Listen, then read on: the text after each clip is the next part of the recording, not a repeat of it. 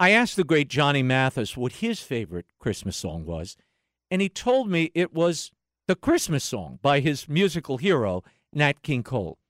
This is another classic that almost wasn't.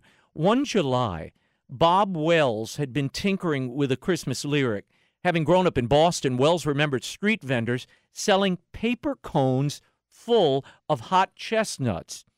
Songwriter Mel Torme saw the lyric on Wells' piano, chestnuts roasting on an open fire, and was inspired.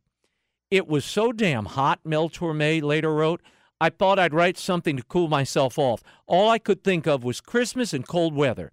He wrote the melody for the Christmas song in 45 minutes. Torme and Wells contacted Carlos Gastel, who was then manager of Nat Cole. They raced to Hollywood and played it for him.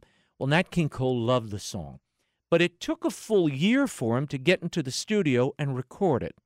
As Torme later wrote, his record came out in late 1946, and the rest may be called Our Financial Pleasure. Cole is the first black American to record a hit Christmas song. He first recorded two versions of Chestnuts Roasting on an Open Fire in the 1940s. On the first cut, Cole accidentally added an extra S at the end of reindeer.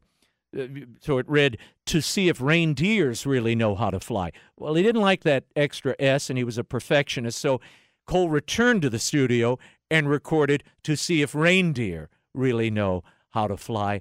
And they've been flying, singular or plural, ever since.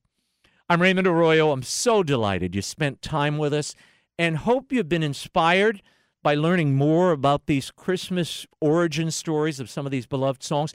Check out my new album, Christmas Merry and Bright. It's in stores now. And to paraphrase Dickens, I hope our time together helps you honor Christmas in your heart and keep it all the year through.